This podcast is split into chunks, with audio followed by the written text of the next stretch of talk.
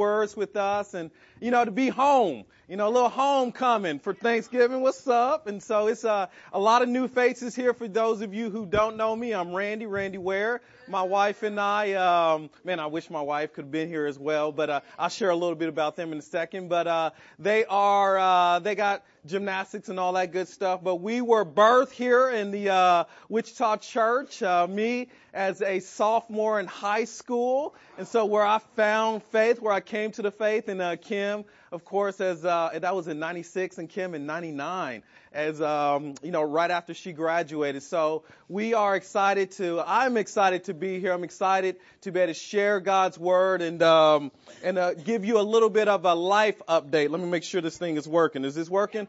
Can you see it? There we go. So uh, this is uh, the family.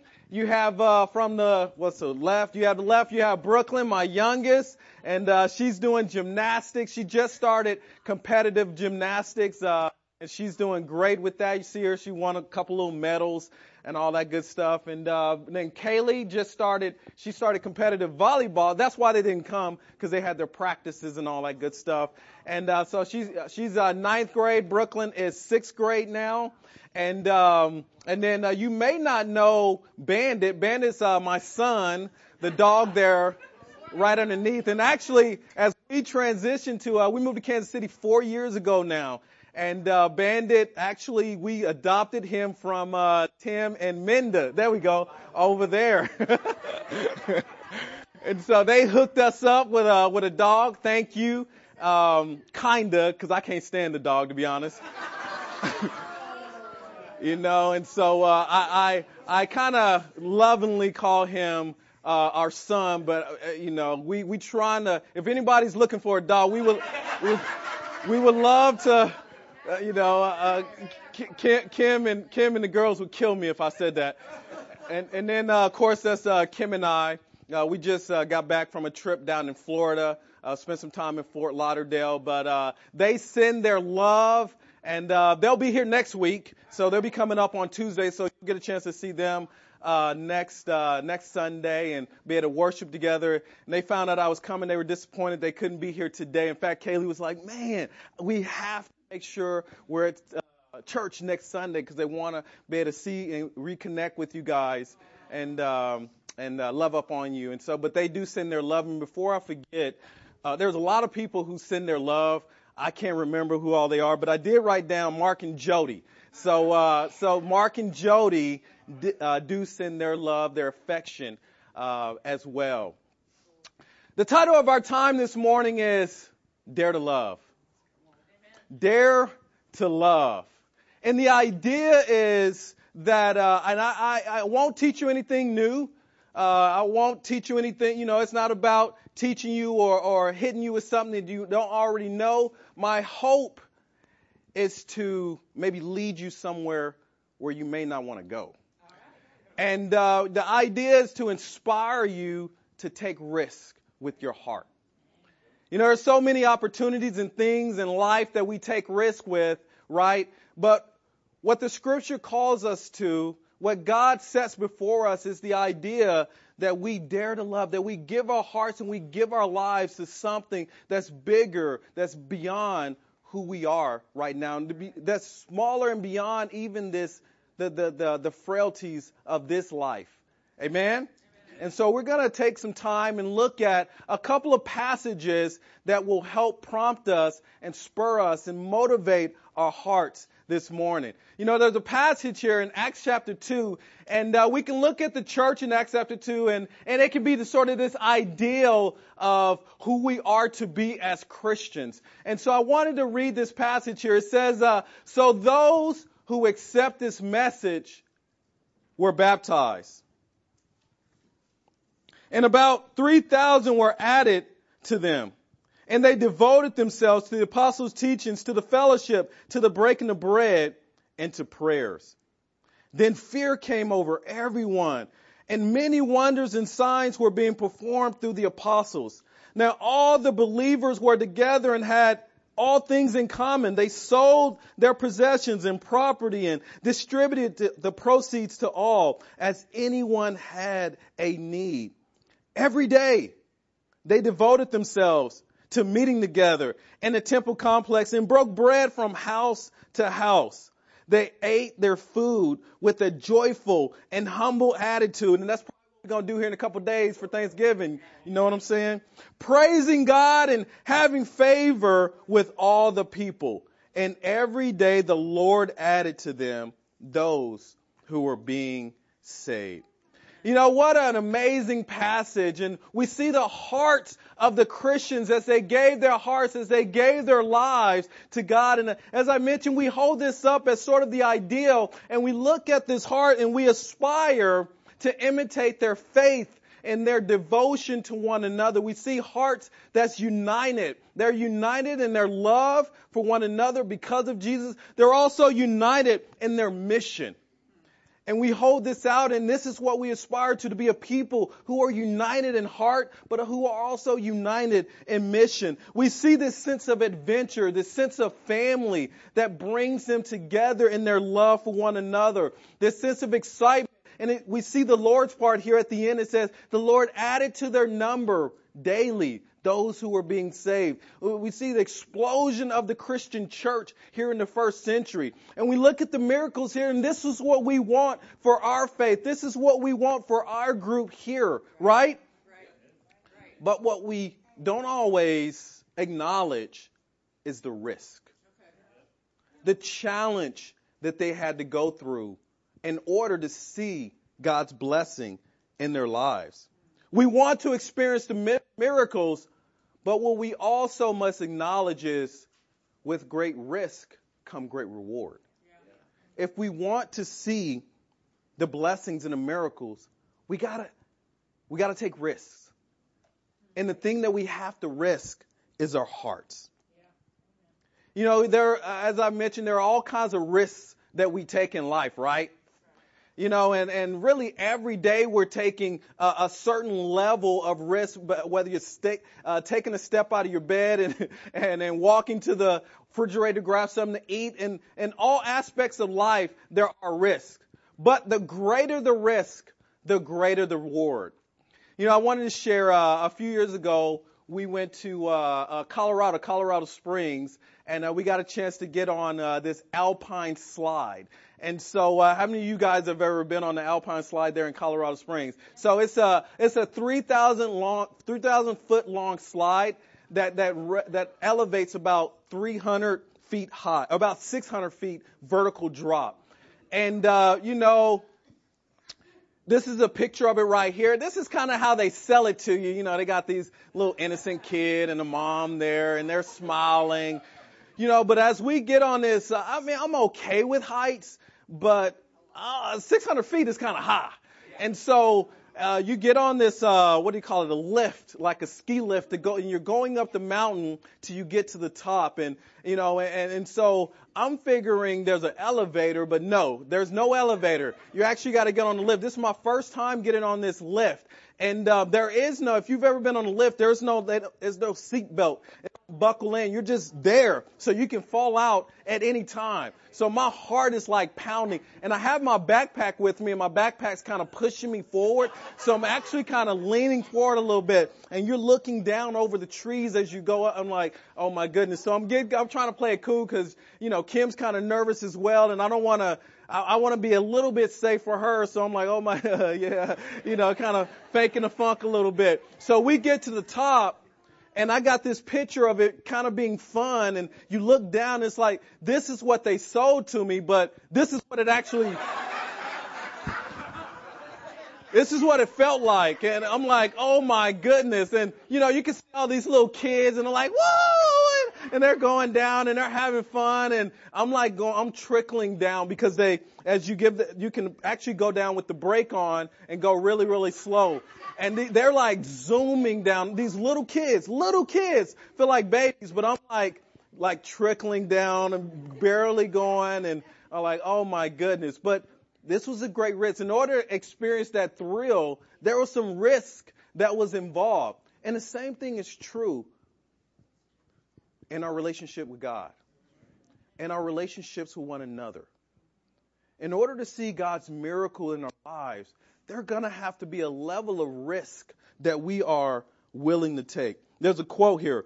Bungee jumping and skydiving are risky, but, but perhaps the greatest risk in life is to love someone who may not love you back. Isn't that so true? The greatest risk in life is to love someone who may not love you back. You know, this is a part of accomplishing God's mission.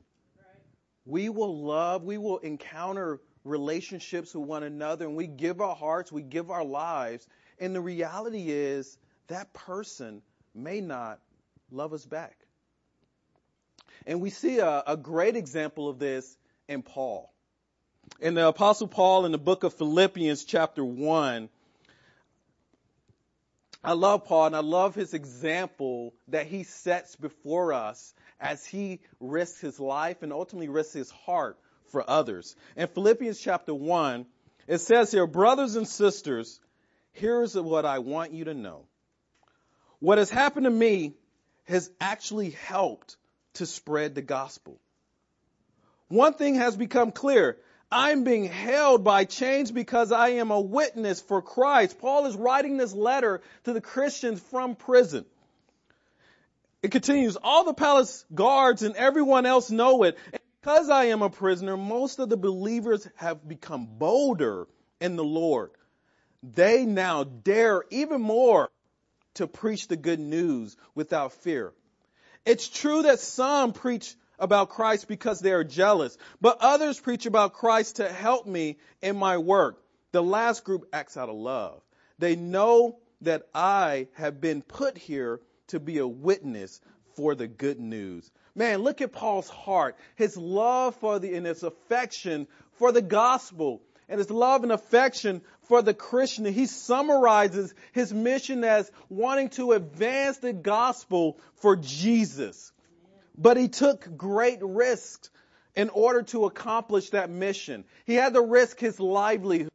He had to risk his status and uh, who he was in society and how people treated him. He had to risk his personal peace, right? He's writing this from prison. He wasn't just talking about taking risks for the mission.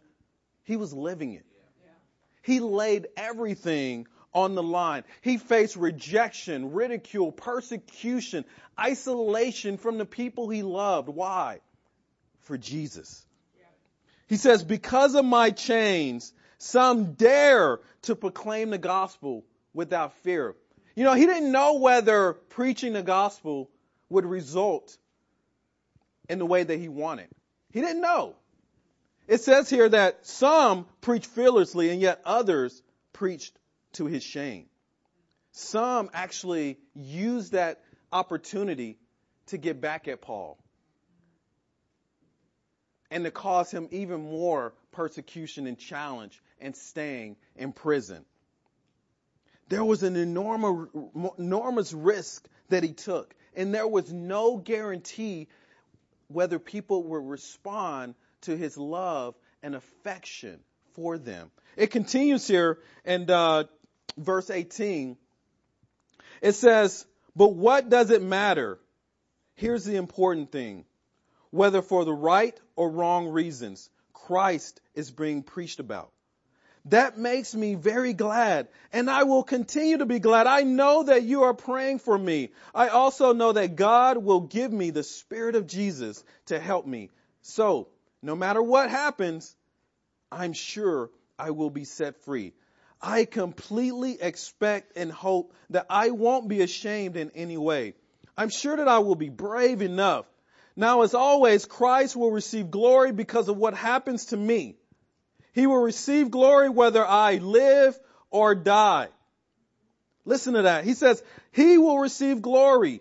God will receive glory whether I live or whether I die. For me, life finds all its meaning in Christ. But death has its benefits also. What passion for the gospel. What passion and love for Jesus. This was Paul's motivation. He didn't do it simply to grow the church, that wasn't enough to get him out of bed in the morning. It wasn't enough for him to simply have uh, relationships in the body. It wasn't enough for him to, to, to, to uphold just, he didn't do this just for religious tradition. His primary motivation was Jesus. He says life find all its meaning in Christ. You know, he wants to be set free, but he also understands that he could die here in prison. Why? For the sake of the gospel. This was his primary motivator. In chapter 1, Paul mentions Christ, Jesus, Lord. He mentions and refers to him 37 times. 20 additional times in chapter 2. Why? He is consumed, consumed with Jesus. Are we consumed with Jesus this morning? What's consuming your thoughts? So often it's work, raising the kids, being a kid, all the whatnots. I appreciate what Tony shared during uh, communion this morning. So often it's the things that we're not, the things that we don't measure up to, other people's expectations that can so often consume our minds rather than Jesus. Jesus was consumed by the presence of Jesus. And because he was consumed by that, he was willing to take risk because he understood, first and foremost, the risk that Jesus took for him. We want to risk our hearts.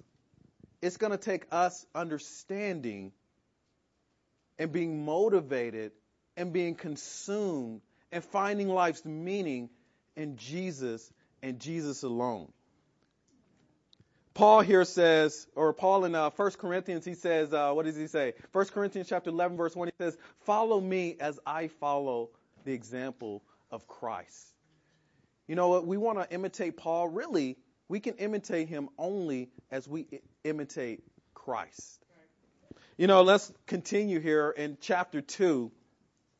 Paul says, make your own attitude that of Christ Jesus, who existing in form of God, did not consider equality with God as something to be used to his own advantage. He could have, but he didn't. Instead, he emptied himself by assuming the form of a slave, taking on the likeness of men. And when he had come as a man in his external form, he humbled himself by becoming obedient to the point of death, even death on the cross. Look at the adversity that Paul faced. And yet he's motivated by Christ's example of humbling himself. As God humbled himself, Paul humbles himself.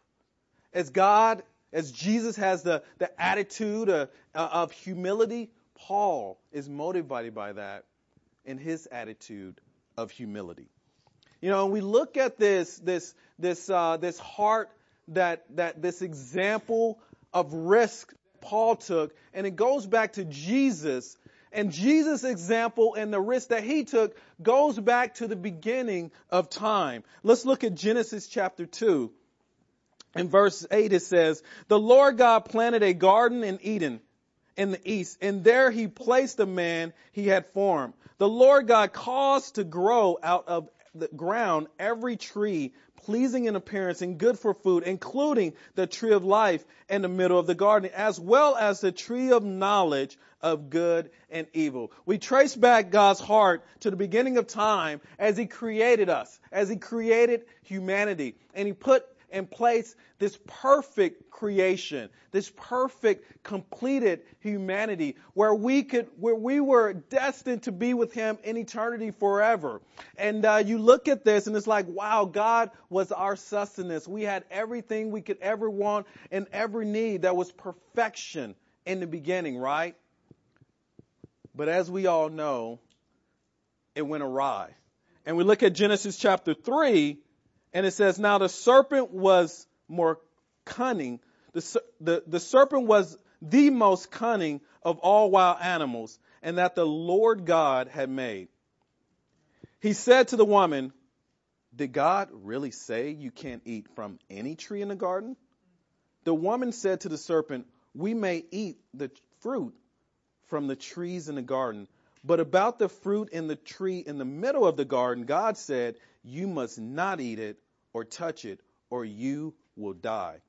No, you will not die, the serpent said to the woman. In fact, God knows that when you eat from this tree, your eyes will be open and you will be like God, knowing good and evil. A decision was made when the serpent, when God allowed, not only did he create the serpent, but he allowed the serpent to be in the garden. And when he allowed the serpent to be in the garden, a chain of events were set in motion. You see, before the snake, there was perfection. But after the snake, there was choice. After the serpent, man, humanity, had a choice. We had the choice to either choose God or not. The choice became ours. And this, I believe, is one of the greatest forms of love that God has ever demonstrated. To give us the choice to love Him or not.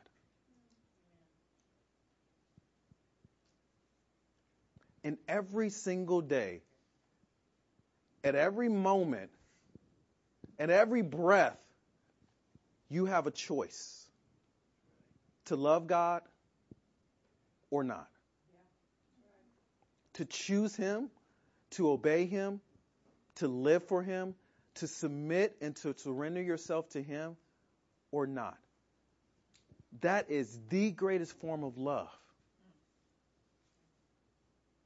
that He demonstrated he takes an enormous risk. And he took an enormous risk in this moment. Not knowing whether you and I would reciprocate this love for him. You know, you think about this, and uh, love is really the greatest risk there is. You know, you, particularly when you talk about, uh, you really, you, you, you understand, we understand love between the, the, the, the parent and the, the child relationship, I believe, uh, far more than anything. You know, in a marriage relationship, when you create your son or daughter, well, you know, I mean, you don't create them, but you know, when a son or daughter is born and you're pouring your life into someone and you're seeing them raise up and, but yet you don't know if they're going to return the favor, if they're going to love you back. You really don't know. You're taking an enormous amount of risk. You know, and you look at the risk that God took with his creation, and it's amazing. You know, to risk perfect love, perfect relationship with humanity, perfect relationship with his creation. Look at creation now. We see the outcomes of that, and wow, what devastating risk he took. As we look around and you you see um, storms and we see how creation isn't the way God created it to be. There's earthquakes, there's natural disasters. It, it says that the scriptures say that the earth itself groans at the pains. God didn't create this earth like this. That was enormous risks that he took out of love for you and I. You look at uh, his suffering children, the way in which we reject God. God wants nothing more than to be reconciled to you and I. And yet, so often, we choose to love someone else. So often we prostitute ourselves to another God. Think about the pain that that causes God, our dad, our creator. And yet, he continues to give you and I choice. Ultimately, we know that he sent his son Jesus, right? To suffer us, suffer for us. The question is, as God has demonstrated this amazing amount of risk for you and I, how will you and I demonstrate risk for Jesus? What will you risk out of your love for Jesus? How will you love? How will you not, no longer play it safe with your heart? Who is the Spirit this morning urging you to forgive? Who is the Spirit this morning urging you to open up your heart to, to be vulnerable with? Who is God urging you to share your faith with? You know, that's one of the things that we can do the most is share our hearts and share our life and share our faith to a lost world. Yeah. But it's risky, right? Because they may not respond in the way that we anticipate. God is calling you to serve, to be hospitable, to fan the flame your gifts. Why? For Him. To be willing to give up everything for the sake of the gospel. Why? So that others can be reconciled to God. There is enormous risk with giving your heart and giving your life to other people. But with that, there's great reward as well. Because when we do, others, ourselves, have an opportunity to be reconciled to God. Amen. My prayer my hope, my urging for us this morning is to take risk with our hearts, yeah. to open up ourselves to someone understanding full well that they may not love us back in the way that we want to. Isn't that scary? You know, as I've gotten older, you know, yeah, I, this is one of the reasons I believe Jesus says um, that, that one of the ways in which we can be like little children. in the way that they have this that innocence and they give their hearts. And I think as I've as I've gotten older, there's this fear. There's this this this tendency to want to guard my heart against hurt, against pain. I don't want to experience that hurt of giving myself the fear of rejection.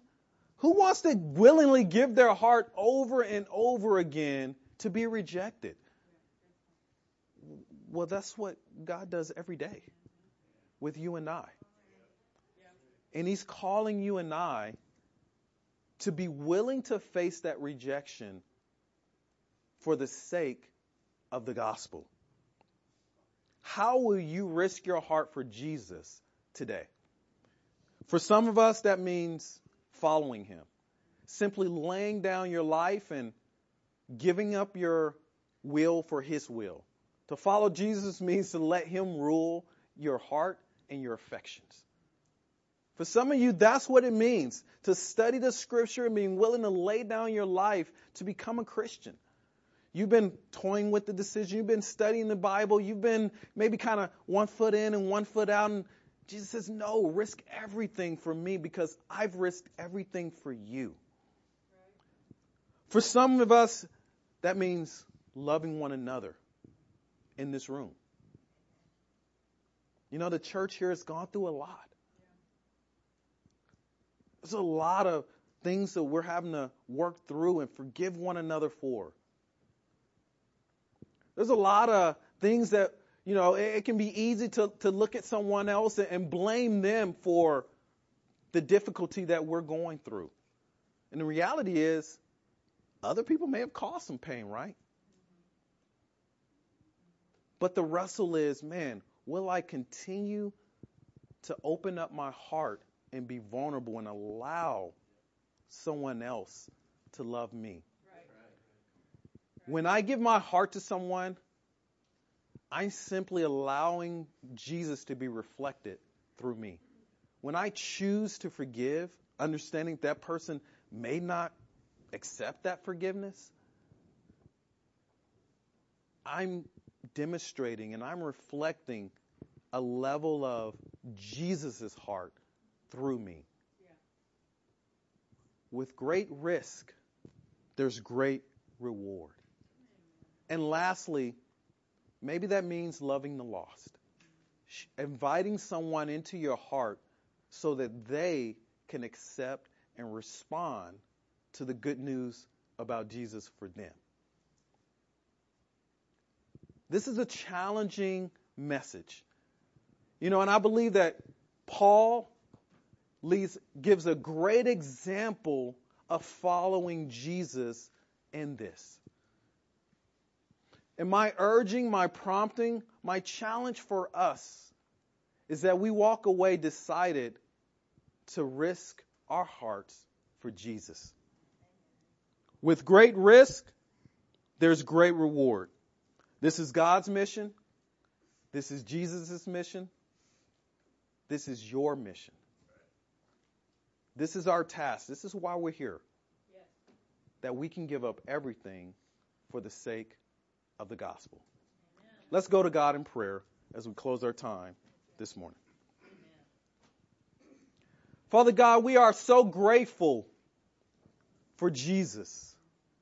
We're so grateful that you, God, plunge yourself into humanity to give us the choice to love you. You didn't have to do that. A difficult choice, but a choice nonetheless that you made to demonstrate your love for us. God, my prayer is that we can imitate your love for us by risking our hearts for you. God, by risking our hearts for one another and by risking our hearts for the lost. Father God, help us. Give us the confidence, give us the boldness, give us the humility to be able to no longer guard our hearts against pain, against rejection, but God, really to ask ourselves that very relevant but urgent question of how will I risk my heart for you? We love you so much and we thank you for the opportunity to be here and to respond to your message, to your words, to your truth. It's in your son Jesus' name I pray. Amen. Amen. Amen. Thank you so much.